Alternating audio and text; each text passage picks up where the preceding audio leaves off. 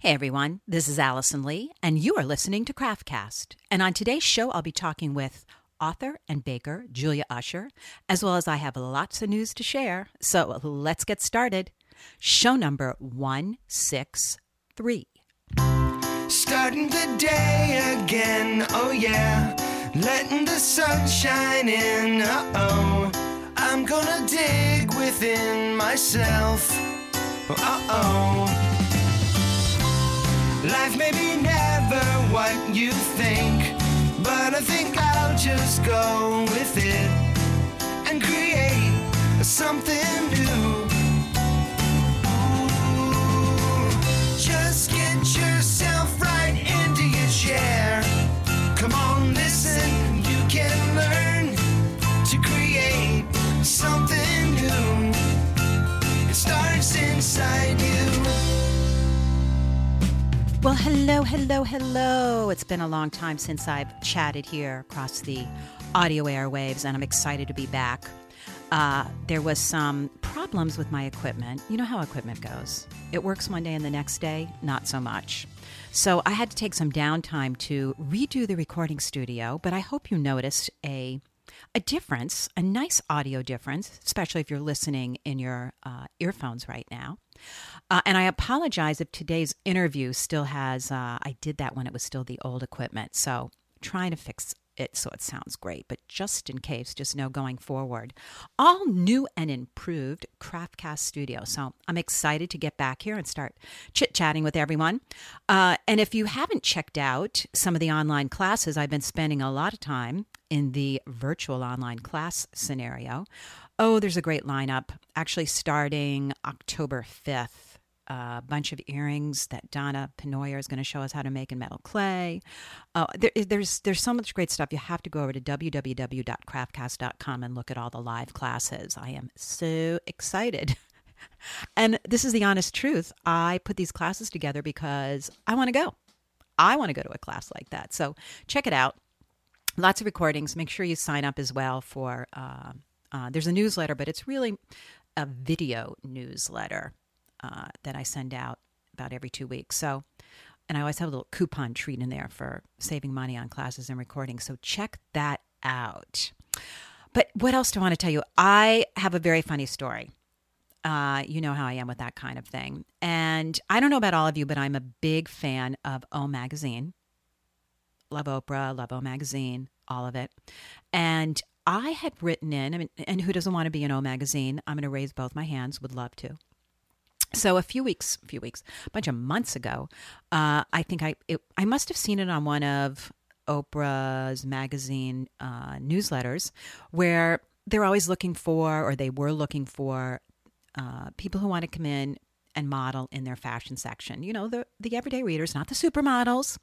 And I must have applied to that. It was long ago that I don't remember. Anyway, long story short, last week I get a Uh, email from a lovely editor up there who had looked at all of my pictures that I sent in and said, would you like to come in for what's called a go-see, which means you come in and they look at you to see if you're right for their for their article. Now, this article was about your biggest fashion problems because of whatever problem you have with your with your body. And uh, so uh, the editor said, bring in your worst undergarment. And top, bring in an outfit you would never go out in. Because I said, you know, I'm a small person, but with a rather large top. So all you women out there who are hearing me right now, you know how it is to try and buy like a dress because you either have to fit one area or the other, but not both are going to fit into that same size, whatever dress. So I have a much larger from the waist up than I do from the waist down. You know, at least like four size differences. So I said, that's my biggest problem. All right, so off I go, and I'm so excited to go into the Oprah uh, building and the Oprah offices, and oh, it was exciting. So there I am, and I, I meet this lovely woman editor, and we get to chit-chatting. I tell her all about CraftCast, and so then we go into where, which I'm familiar with from the work I used to do, where all the samples are kept, you know, the big room, and she said, okay, put on your worst outfit.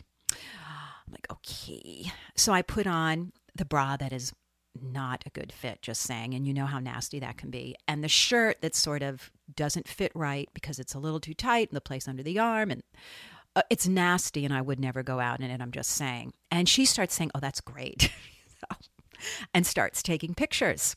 And I'm posing and turning, and I'm thinking, you know, fine and dandy. You know, then they do the redo of here's what you should be wearing. Well, it was going quite well.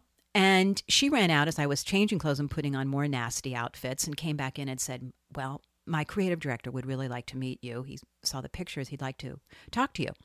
So I'm thinking, well, it must be just the creative director from her floor. It can't be, drum au prise, the O creative director's Mister Ad- Adam Glassman. I can't be, right? Oh, but in walked Adam. And there I was, looking as about as bad as I could. And I immediately sort of covered up my breast area and tried to shake his hands with just one little, you know, hand sticking out, so I didn't have to remove my arms across what was very nasty looking.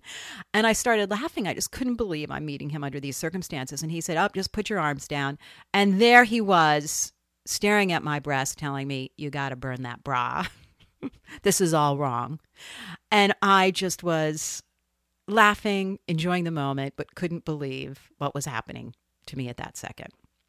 Anyway, I had a, a lovely next half hour with him, and also a wonderful editor up there who put me in a variety of different clothes, and we found some some things that made me look darn good, is all I'm saying. So keep your fingers crossed. I'll let you all know if I'm going to be appearing in the uh, O Magazine magazine. How much fun would that be?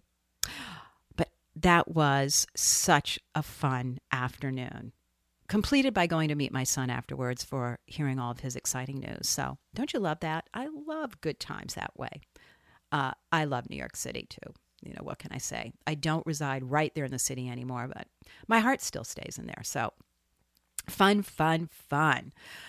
I hope you're laughing. It was really funny and embarrassing. So. All right, so let's get to the book I wanted to talk about today. You know what happens in the fall for me? I always get the feeling of back to school. I can't help it. I want new school supplies. And I don't know how many of you out there listening, if you had home ec uh, in your school environment. I was not at the time very good in the home ec room. I was not a good sewer, but I was very, I was a very eager learner. And uh, and I got better years and years later, but I got this book that just brought that all back to me. It's sort of perfect for fall, and it's called The Liberty Book of Home Sewing. From, remember, Liberty prints, Liberty of London, those wonderful prints. You know, I grew up in Connecticut. We lived for those little flowered prints. Anyway, this book, it it's just one of those feel-good kind with some good ideas, and I love, I'm looking through it right now. It actually uses all those fun little materials, and it's making book covers and pillows, and I always like to sew things better than clothes. Again, it's back to the fit problem that Adam so pointed out to me in the Oprah halls, and I could never sew to make that fit problem work, but that's another subject. Uh, but this book is just, it feels good. It's one of those, grab a cup of tea, sit down. It even has a your your um, computer case covers to make. Uh, and I love the pillows. That's what I always like to see, some pillows. Beautiful tote bags, hazard cover. Anyway, if you're into sewing and you remember all the Liberty of London goodies, you're going to enjoy it. Uh, the Liberty Book of Home Sewing. You can find the link to that uh, over at craft cast dot com. So you can just click through and bring you right to amazon dot com. Okay, so who am I talking to today? Uh, I talked to uh, Julia Usher, but I got her book a while back, and I don't know about all of you, but I do love my pastry. But I happen to love Americana pastry. I like a good cupcake. I'm a fan of all those cupcake shows. Love them. Uh, and I really love them, especially the one now that they're doing with the gourmet cupcakes. I mean, they're just crazy, and they're beautifully decorated. It's the decorating also that gets to me. Uh, but there's now, I, you know, you wonder what's going to be next, because there's, you know, cupcake stores and whatever. And cookies, I'm just telling you, cookies is what's coming up next. Cookies decorated with three D, like really elaborate cookies. And Julia Usher was the woman to talk to about this. Her first book, Cookie Swap, is all about that concept, which will you'll hear us talk about. Uh, and then she has a new book coming out this fall called Ultimate Cookies. I know there's going to be cookie shows in my future. I can just tell. Very exciting. So uh, I hope you're going to enjoy that. And then, um, but before uh, you hear what I had to say with Miz Usher, I have a piece of music for you by Adrena Thorpe called Fly, Fly, Fly. Love that. So enjoy that and come on back and I'll be chit-chatting with Miz Julia Usher.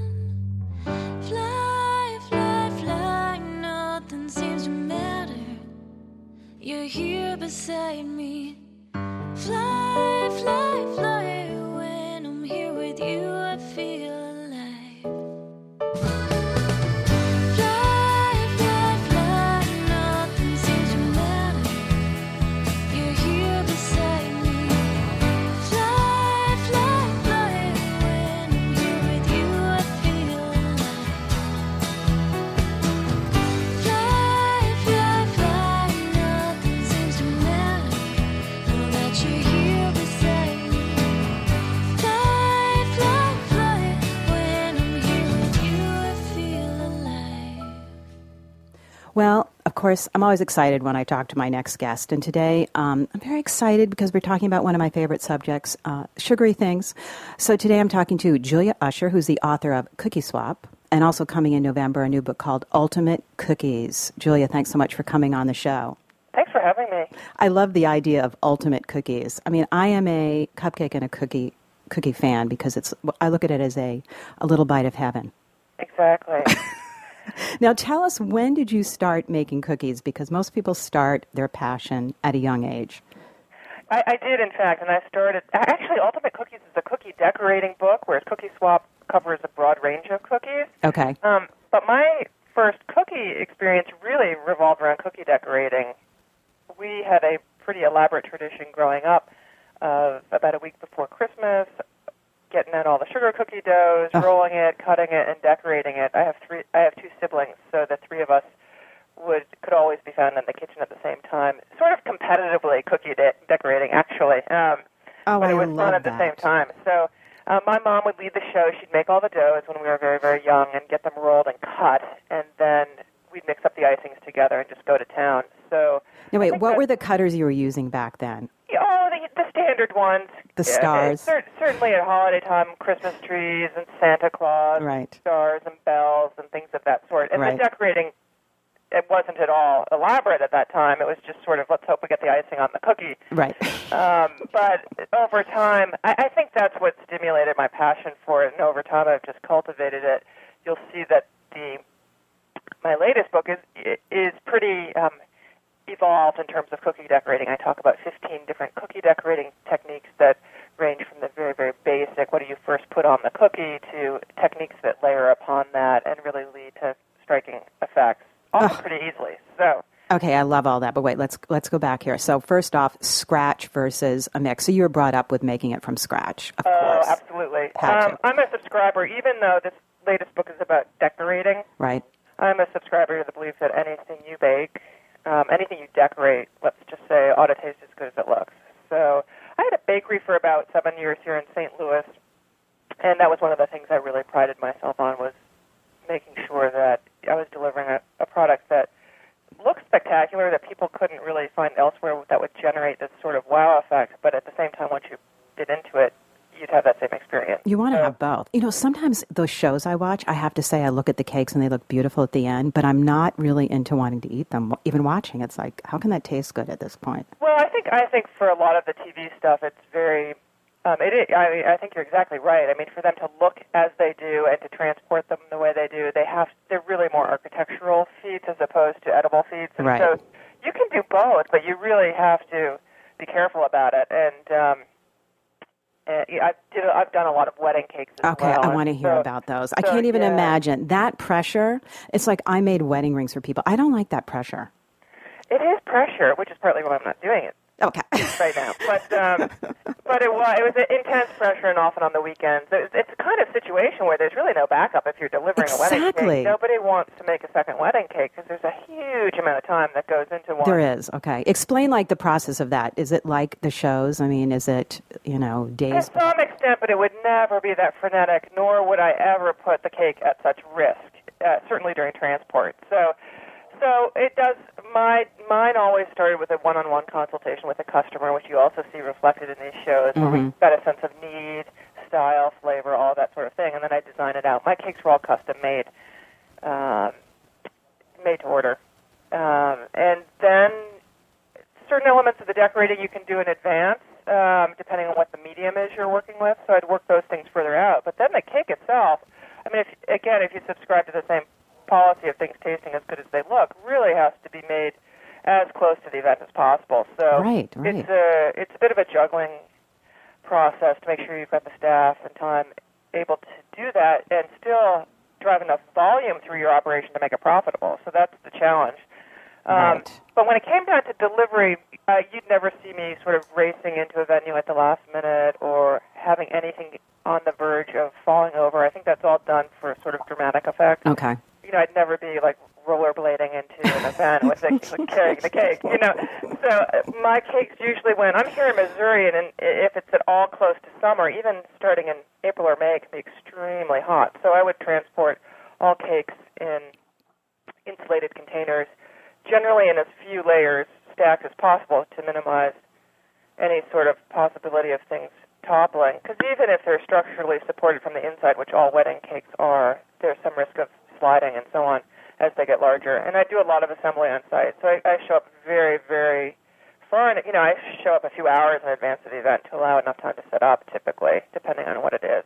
Also, too, everything I needed, I transported needed to be refrigerated because I use perishable things to make the taste, cakes taste good. Right. So I use mousse fillings and Italian buttercream, which has eggs and real butter in it. So right. none of that stuff can really sit out for an indefinite period of time without getting sloppy or just running into a health risk. So I was right. very, very careful about that. I don't think you see that stuff reflected in the shows, no. partly because it's T V, and also partly because I'm not sure the cakes really have the same level of ingredients in them. If you cut into them, you see they're mostly cakes, so there's really nothing perishable in them. Um, whereas mine were layers upon layers of filling and different textures. I love the interplay of texture, not only in cakes, but in sort of all, all desserts. Um, it's important to me to have I just like, you know, having something creamy against something crunchy, mm. just for, you know, just for interest's sake. Yeah, yeah, yeah, so, yeah, yeah. Well, did you have any stories that were like almost disaster stories? Not really. In all oh, honesty, not really. I, I, the, the scariest parts for me were when the power would go out. We have some really uh, freakish storms here sometimes in the summer, and they were notorious for taking the power out of my shop, and I didn't have a backup generator. So there was always sort of uh-huh, fear right, that the right, power right. wouldn't come on soon enough, and I'd have cakes under refrigeration In which case, you know, I'd run out and get dry ice and just stock the fridges and keep them closed. And I never had an incident with any fridge fridge dropping below, you know, the temperature it was supposed to. Right, right, right. But was always very nervous about that. I think the other big uncertainty was the employee factor. Like, would people show up for the day, day of delivery, or would I be on my own? Interesting, it, okay. It, it, that, that's part of the reason I'm out of sort of the day-to-day food service business is just there is a very transient mentality, I think, amongst food service employees for whatever reason. You know, you... You're in a restaurant or a shop for a year, and then it's time to move on. And for me, with the level of work we were doing, which was very artistic and very time-intensive, it took a long time to train people up. To, so to have that kind of turnover, which was typical for the industry, was really a stressor on the business. Yeah, yeah, and yeah. So um, that was probably the biggest challenge for me, one of the primary reasons I'm really not doing it. Um, well, it's I, like live theater. I mean, you know, the show has right. to go on no matter what. Oh, absolutely. There's no excuse. So I, I find it interesting. I, I, I work with a lot of creative people from various sort of creative walks of life. And oftentimes, you know, these artists and creators will say, well, you know, I really need to be in the mood to create. You know, I'm not, I'm sorry, right. you know, I'm, gonna, I'm not, I'm not on schedule because I just wasn't in the mood. It just, you know, it just didn't strike me. And, and I... I sort of have an appreciation for that, but not really after having run that business because we were very much creators. You know, it was very much an art, but th- it was a business, and we had to deliver on time for that once-in-a-lifetime event, and there was no being late ever. So, right. you know, at the same time as I, you know, I feel I'm I'm pretty creative, but at the same time I'm also really disciplined. Um, I think just by nature, but also because I lived through that whole experience. So, well, between you and me and everyone who's listening, I think that is a true artist. You have to be both, you know, yeah, I think so. Because to say I'm not in the mood means what? No, you got to do your creativity. It's not about being in the mood. yeah, I, I, I guess creative process, that's an interesting conversation in itself. It you know, is. What is the creative process and how does that work for people? Because mine, you know, even for this book writing and with the latest book where there are forty really original cookie projects in it, none of which I had conceived of before I started the writing of the book, yet the book schedule was really compressed. You know, I had to really pump out the creativity. It wasn't the kind of thing that I could wait around for, like, right. chance to strike. I would sit down when it came time to generating the ideas and and push them out on paper. I would just, you know, begin brainstorming and writing everything down, sketching, sketching, sketching. And at the end of the day, if I didn't have the ideas that were going into a chapter, you know, oftentimes that a whole chapter would take conceptual form in the course of a day, I'd be behind schedule. So, um, because there was so much production and testing of these things that went into the book as well. So I needed to really get the ideas out fast and, and really conceive of them well so that they would work. So, um, so my process is, I, you know, I hate to use the word forced because it doesn't sound so pleasant. It, sometimes it wasn't, but... Um, I think you've hit on a great subject. I mean, I was just talking this to last week's guest, Todd Henry, who wrote The Brilliant Creative, you know, how to be creative on the spot. And yeah. did you feel when you were doing that, uh, did you get into a flow so it was sort of like going to the gym? You were used to being creative. Did you get into that spot? Yeah, absolutely. absolutely. Right. Even though I would have these very disciplined moments of saying, okay, I'm going to push this stuff out onto paper today. I'm going to get all these ideas down. This was the I, you know the whole book and I, all the idea process was constantly in the back of my mind. My husband would get attached right. to that. It was pretty hard to pull off this project. So if I was usually some really great spontaneous ideas would come to me as I was driving, as I had right. because that's sort of my time away from my workspace. I'm off doing something else, and I'm a, a little bit freer to think. So sometimes very good ideas came to me then. I also find things happen to me on the verge of. Um, waking up, I don't know. You know, I don't know yes, why that is. Yes, Some, yes. Sometimes you wake out of these dreams thinking, "Wow, I just you know the most brilliant idea came to me," and then when you you're alert enough and you really process it, you realize it was wasn't what you thought. It wasn't at all what you thought. But sometimes, sometimes it gets you or, going. Sometimes there's a really good idea that does come out of that. Um, I'm laughing. When you drive and you get your ideas, do you tend uh, to forget where you're going? That happens to me. Yeah, sometimes I will um, kind of drive in circles for a while. I have a friend. I have to tell you, I have a friend, whenever I'm going to her house, it's forty-five minutes away. She'll call me at least three times to make sure that I haven't zoned out. Because I always do. It's a joke at this point. I never make it there the right way first. I leave. No, I've gotten lost a few times in the last year as I was thinking about stuff driving. Not not altogether too safe. Right. I feel, no, my driving is very good. I just pay no mind to where I'm going. It's just straight.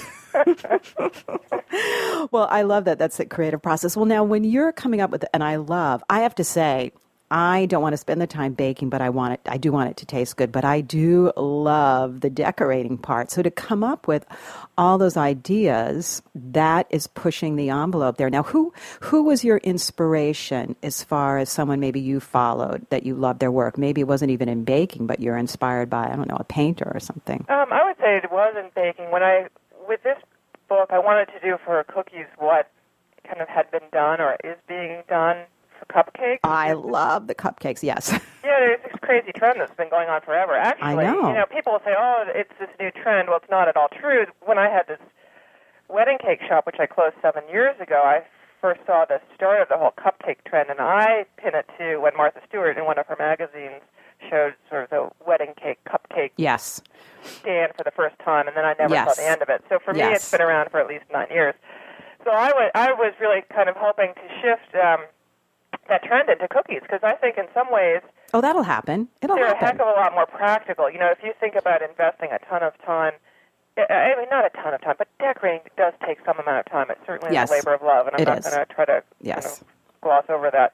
And same with cupcake decorating. Yes. These lavish cupcakes take time to do, you know, one, because they're individualized, but also on each one there's a certain amount of artistry. So, yes.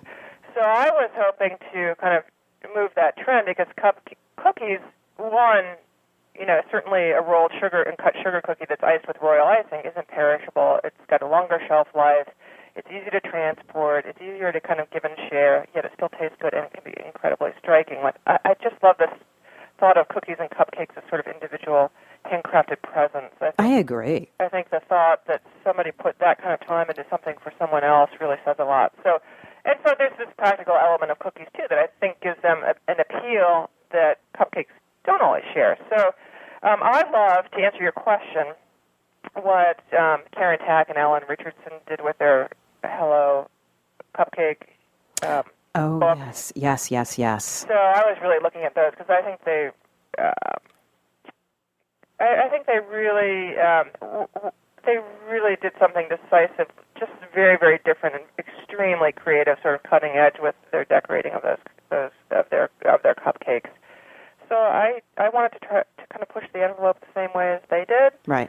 Um, but with a different medium, and so that was that was really the inspiration for that book. Um, well, there's so. certainly the room for it. I mean, I remember being blown away by going into Sprinkles years and years ago in California, yeah. a, uh-huh. a, a cupcake chain, and right, being right. you know, yeah, it's it it just lends, both cookies and cupcakes lend themselves to that um, wonderful color marketing fun. I mean, yep. it's, I'm sure that they'll be, um, and maybe it'll be you the next cookie yep. sh- show. Well, you know, one thing I did try to do with these is kind of move them out of their two-dimensional uh huh uh huh plane.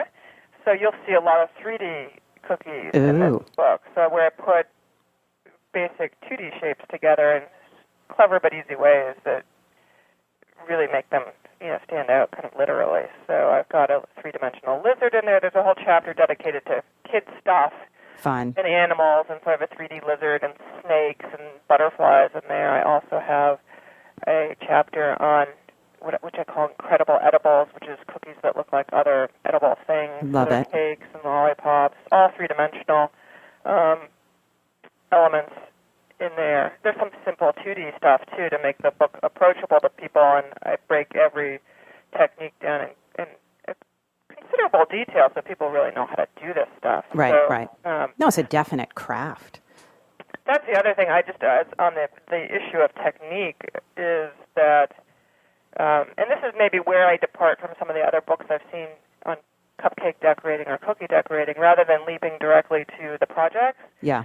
Um, which are really eye candy, and, and you know, in all of these books, they're eye candy, and they're really fun. But I think they can sometimes be daunting in any of these books if people are really try to dig into them without having the basis of technique. So I spend a good portion of this book, which is uh, three hundred pages, I spend about sixty pages up front talking about the tools that you ought to have on hand sort of as a baseline. What are some nice, then I move from there into nice-to-have tools for different techniques. I detail these fifteen techniques um, one by one, talking um, a lot about the consistency of icing you need to have to mm, achieve mm, the mm, kind mm. of results you right. want with each. And right. So I, there's a really, I, I feel like it's got a, a basis of technique in there that if somebody reads through it and practices it a bit would allow them really to pretty much tackle anything in the book, but uh, more importantly to really go beyond the book, you know, to let their creative juices flow and, and to extrapolate. Um, well, so, I think what you said key, though, is you do have to practice.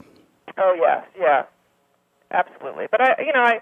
You can still eat the bad ones, though. Exactly. And there are some techniques that are incredibly forgiving, where you will get a really masterful-looking cookie, even if you mess up. So, and what, the one I'm thinking of is marbling, where all the colors go down at once, and you draw a toothpick or a trussing needle. I like to use a metal trussing needle. Oh, yeah, yeah, yeah, yeah. Turkeys, through it to create these spirally, scrolly patterns, which look really festive and elaborate, but...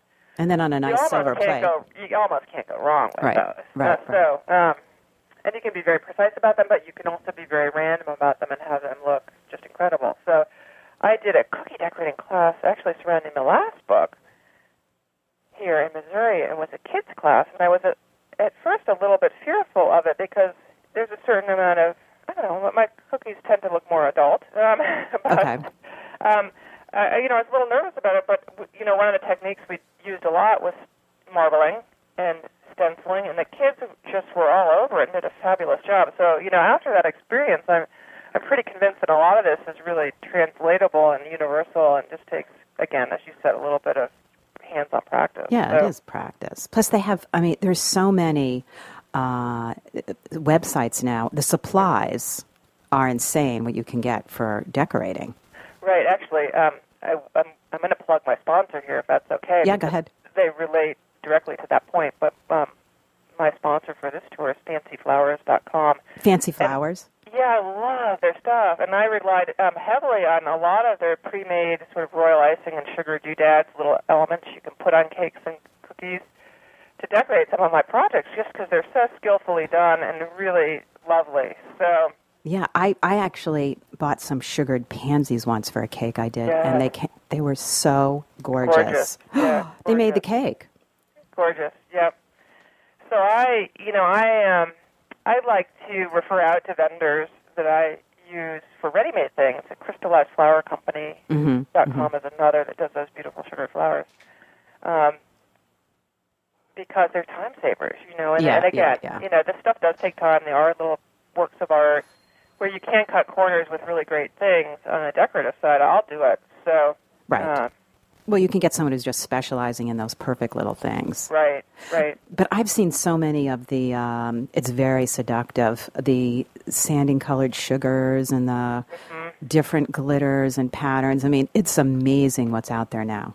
It is amazing. I was, I was um, somewhat amazed myself as I was trying to decipher... Um, And I work with these tools, all these dusts and things. They're all these dust, right? Dust, the, the gold dust, dust, right? Yes. There, that's a whole that whole category of decorative dust is. I you know I'm try, I was trying to wrap my head around it because I use them all the time, but there's slight nuances between names, and names are used interchangeably for very different things. And so as I got to writing that portion of the book, I really you know I bought up a whole bunch of different dusts from different companies. Wait, they come in more than just like gold dust? It's all kinds of colors? Uh, every single color, and there's a distinction between petal dust and luster dust and oh, highlighter Lord. dust and disco dust. And disco they all dust, have right. a different range of iridescence or granularity even. Um, some um, some are some are F D A approved, some are not because of the, the elements in them. Right. So... Right. Um, So, you know, I was just trying to sift through all that to kind of make sense of it for the reader, because if you are approaching it for the first time, it's really, it can be really confusing. Yes. Oh, yeah. Um, but, um, but you know, what's the downside if you're getting the wrong dust so it doesn't do exactly what you want? Right, right. It's going to be pretty. Right. Well, sometimes it is that overwhelming. Um, I know for working my own art, when you go into in a major supply store, it's that overwhelming, you know, feeling of, oh, look at all this stuff to play with. Yeah, where do I begin? Where do I begin? Yeah, that's exactly it. Well, now, are you someone that, do you always have some cookies baked fresh in your house? Like if I came over this afternoon, is there something not there? All, no, I'll be, I'll fess up, not always. um, and certainly when I was in stages of the book that were really uh, focused on the writing aspect, when I was in the stages of the book, or when I was focused on recipe testing, cookies were everywhere. The house was filled But then I'd get into periods where I just needed to concentrate on tuning the writing, in which case I'm very, very focused on that. Right, there's not, right. There's not a lot of baking going on. Do you do baking to relax? A lot of people I know always say, oh, I cook to relax. I I used to. I think before I became a, prof- a professional, right. I will, I'll back up because I um, I worked for ooh, uh, ten, fifteen years post-college at least. In very different fields. I started out as an engineer, mm-hmm. designing nuclear reactors, oh, and dear. I went into business consulting.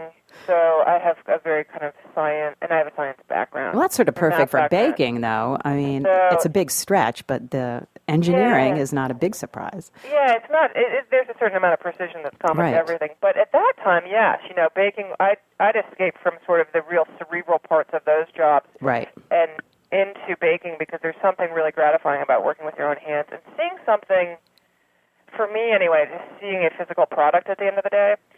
But when I turned to doing it professionally, which was around nineteen ninety-six when I opened up the bakery, it became different because it became work. So right. when I'm doing it all day, I will say all day, you know, all day can be, you know, twelve, fifteen hours, right. depending on what the volume of the work was. Even so with the book projects, because they tend to get all-consuming. Um, at the end of the day, then I don't like to cook too much. Right. You know, so I will I will leave because I just need a break. And I and I do enjoy these others. I do very much enjoy just the writing and, again, the more cerebral sort of inside-your-head stuff, right. too. So I I like to have my work be rather varied. So um, so no, there's so definitely mean... chunks of time I go full tilt baking, right. usually to the extreme, and then there are chunks of time where I won't do it at all. Um, so do you break down very... and go get a store-bought cookie at that point? Yeah, yeah I, I do. And, yeah. Well, and I think that's I think that's a good thing as part of sort of seeing what's out there, um, what the competition is or what others are doing or as a way of sort of generating ideas. Right, so, right, right. So I, you know, I often kind of scout out what others are doing. Um But, yeah, again, maybe that comes back to the creative process. I think people probably work different ways. Some people might need a steady flow of that sort of hands-on activity day-to-day. I definitely like to get um, kind of do things in big, focused chunks right. and then move on to the next type of activity. I think I'm more effective that way. Yeah, no, I understand. When you had your bakery, was there um, the thing that you liked to do most? Was there something in there that you were... It was just part of your everyday being that you made, not the wedding cakes, something else? Or is it the wedding cakes? Well, by the end of that business, that was largely all we did with sort of scattered sugar cookies and okay. decorative stuff in there. It wasn't, it, it was a destination sort of shop, so I didn't have um, day-to-day retail customer flow. So okay. people wouldn't couldn't come in and just like grab a muffin or something. Got it. It was okay. all very fancy decorated desserts. I started out selling wholesale plated desserts, very fancy ones, to restaurants, and then quickly moved out of that entirely into retail business. Smaller scale special occasion cakes um, to wedding cakes was sort of the end mix right. of the business. And so within that realm, yeah, again, I just always gravitated towards the decorative part of it. I don't know why. I I, I could just spend hours just putting the finishing touches oh, on my sure. cake. And that's ultimately how the workflow was parsed out there. It's much easier to train people to to bake and make all the components on the inside. So usually my employees would be doing a lot of the component work and the assembly and the base icing of cakes, right. and then I'd swoop right. in and, and do all the decorative stuff, partly because I wanted to make sure, partly because I was also the one that primarily sat in on all the design things right. with no, the that customer, makes sense. So I wanted to make sure that it, the vision was translated. And were you someone that always worked in the buttercream, or did you do the um, fondant? Isn't that what it's called? The yeah, I did. I did both. I you mean, did. I, I will say, um, I, I'll say I'm not a huge fan of rolled fondant, just because it's so sweet and, and right. it's texturally very chewy. Um, so all of my cakes were always iced with a lovely Italian buttercream. If I let, then mm. it, they were super chilled if I was laying fondant on top, so that it would go down without deforming the underlying part of the cake. So if people didn't. It, It, but the, the advantage of fondant, as you know, is it just creates a certain uh, effect, and you're able to do things three-dimensionally right. with it. Yes. You can't really do with, do with buttercream. And at the time that I, w- uh, a few years ago, it was coming on really strong in this area. Um, traditionally, it's been used on wedding cakes in the U K for centuries, but you know, it's relatively here in the U S new here in the U S way back when I was doing it, and certainly here in Saint Louis, where trends seem to hit us later. So um, people were beginning to see it used in all these bridal magazines, so they come in requesting it, and there right. was no one in Saint Louis really using it. So I felt like I had an opportunity to exploit an area um, and um, benefit from it and profit from it business-wise. So I did use it, though I'm not a huge fan of the flavor. I would always have people taste it, make sure they right. wanted it on their cake. And right. if they wanted it for style reasons, we would just pull it off. We would just instruct to pull it off before the cake was cut and served. Ah, got which it. Which is easy enough to do. You can kind of slice it down the side and literally peel it back. So um, with minimal disruption of the underlying icing. Got so, it. Um, now, you just said Italian buttercream. What makes it Italian?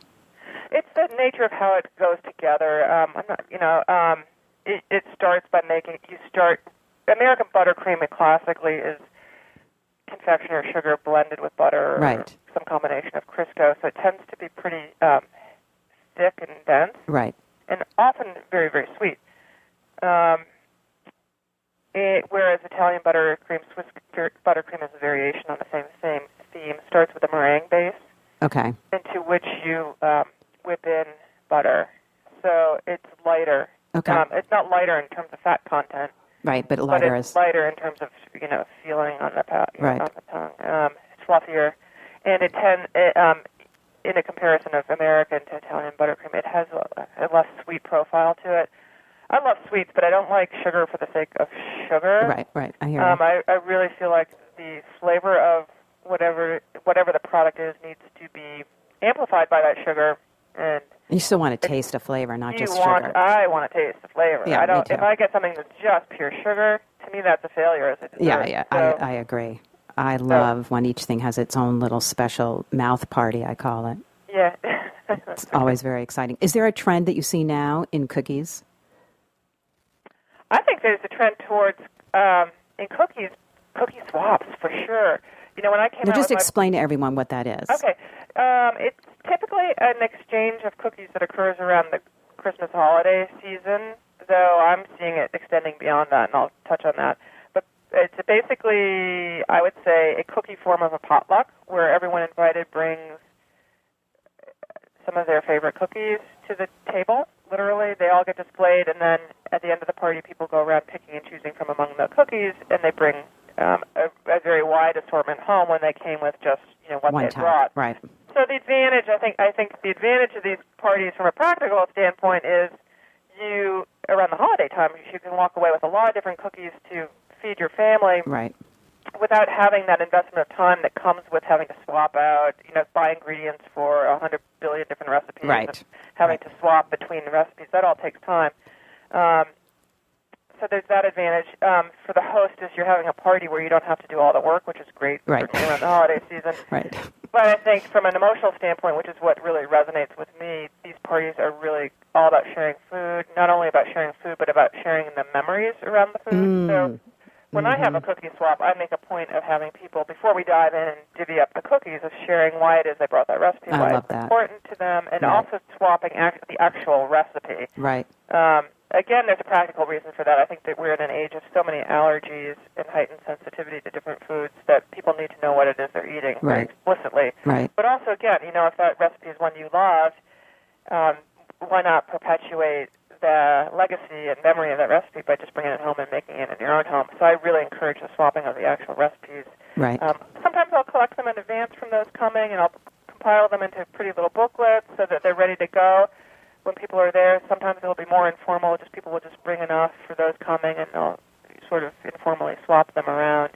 So the cookie swaps can take different forms in terms of their particulars, but that's the basic concept. And so I see a trending towards more of this communal kind of eating in general, and I, cookie swaps are sort of a subset of that. It's a great um, idea to bring back. I've forgotten about it. It's a way to sort of, everything you said, it's important, especially in our world of internet at this point, to have hands-on, you know, old-fashioned recipes written down and all of that. Yeah, and I also think, I, I think to some extent it's tied into this greater appreciation we're seeing across the whole food, food world from to, for the origin of food, where it comes from, local sourcing, right. all of that. I see it tied into that because it's about, you know, understanding the source of the recipe. Um, it's about sharing that story about where it came from at some level. So right. I see them taking off. I, I've been tracking on Twitter. Um, You know, I, it's funny because I do definitely, I'm very traditional in certain ways in terms of making everything from scratch and and having parties that sort of, you know, bring together people, and they're kind of touchy-feely, but at the same time, I really love, you know, all the sort of social interaction that occurs online these Absolutely. Days. So That's I've a great been tracking, mix. tracking that Cookie Swap hashtag on Twitter now for a few years, and so I can see a definite trending in the talk, talk that surrounds it, and the talk that surrounds Cookie Swaps off, um, off-season. So traditionally it used to happen, you know, maybe October, you'd see a big spike in activity as people start planning for their Cookie Swaps that are, occur in December. Right. But I see people talking year-round about them now. Um, That's so, great.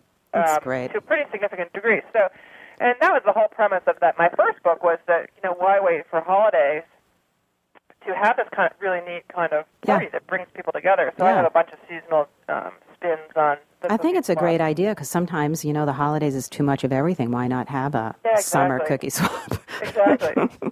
Yeah. I love it. Well, I'll be excited to see your new book, Ultimate Cookies. It sounds great. It's my favorite part, as well as the decorating, of course. And uh, also your first book, Cookie Swap. Um, Julia Usher, now I'm hungry. I want to go eat some cookies. Thank you so much for coming on and sharing all that information with us. Oh, thanks for having me. It was very, very fun. I oh, good. It. Good, good, good. Invite me to your next Cookie Swap. I will. Thank you. Bye-bye. Thank you. I know I'm ready for uh, a pastry item after that. I just can't help it. What can I tell you? Even a Hostess cupcake does does the trick for me when I'm in this kind of mood. So uh, I hope that, well...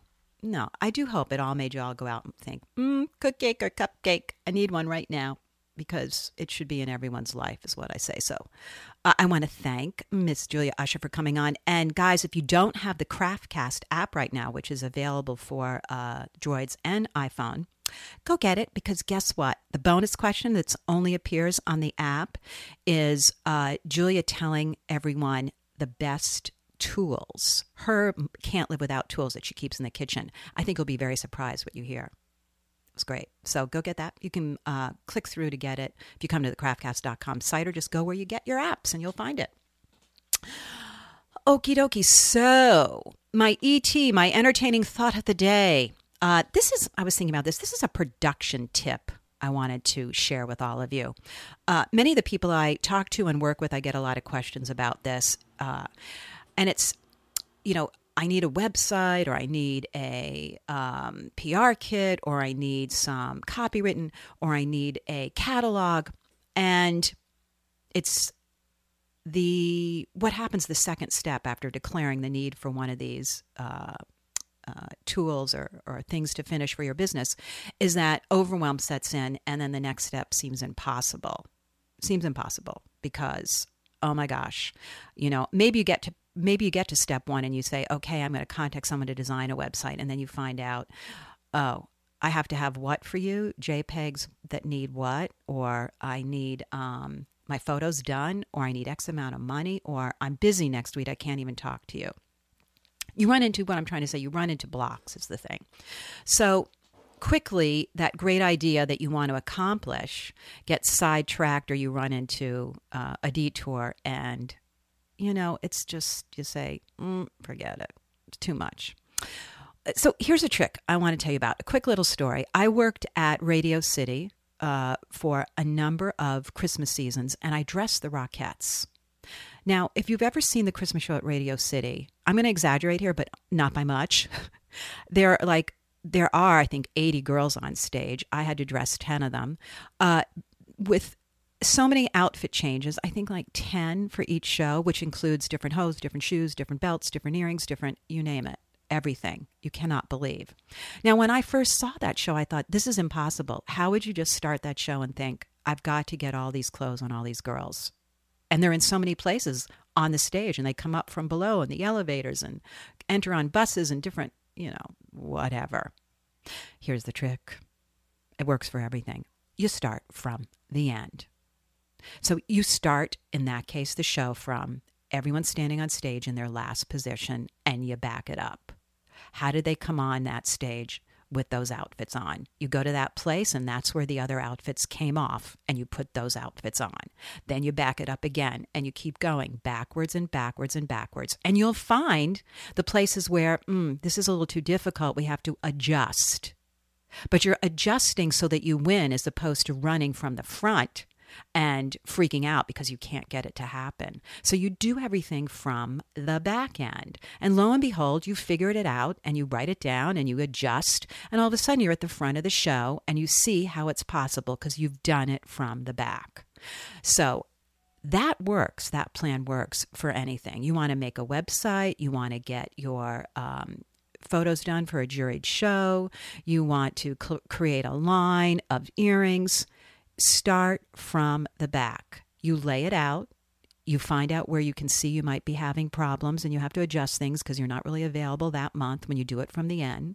So in the case of a website, you'll say January first, I want to have this website up. Well, how do I back it up from there? Well, clearly I need to know what's in the website. I need, before that, the pictures, and then I need the copy. And then you keep going backwards and you'll see it'll lay out a production line for you, what we called a track when we were at Radio City. Uh, but then you have a skeleton of something that works that you can adjust with instead of running. Think about it, running into Radio City and just saying, okay, let's go start the show and we'll hold our breath and pray. Wouldn't work. I'm just telling you right now, it wouldn't work. So most of those things don't work that way. So big tip, when you're feeling overwhelmed and you wonder how something is going to get completed, figure it out from that it already is and back it up. And it'll be doable steps. It won't be so overwhelming. That's the other secret thing that happens. So that's my little production tip to share with all of you today. I hope you enjoy that. Put it to good use. I know I do. And um, make sure you come on over to craftcast dot com and check out, oh, all the goodies. Uh, you can listen to uh, the podcast, the show. You can be listening right now through iTunes, or you can be listening through uh, your app, or you could be listening on the um, actual craftcast dot com site where you get all the show links of things we talked about today and our, our music that we heard, et cetera, et cetera. Plus, I love hearing from all you guys. You know that. So if you want to send me an email, you can uh, put it to allison at craftcast dot com. There also is a number you can call me at, eight seven seven, eight one nine, one eight five nine, and you'll find all that information under contact on the craftcast dot com site. So there you go. I'm excited. I hope you're enjoying the new sound from new equipment coming from the CraftCast studio. And you know what I have to say till next time. Get your butt in the chair and keep crafting. Just get yourself.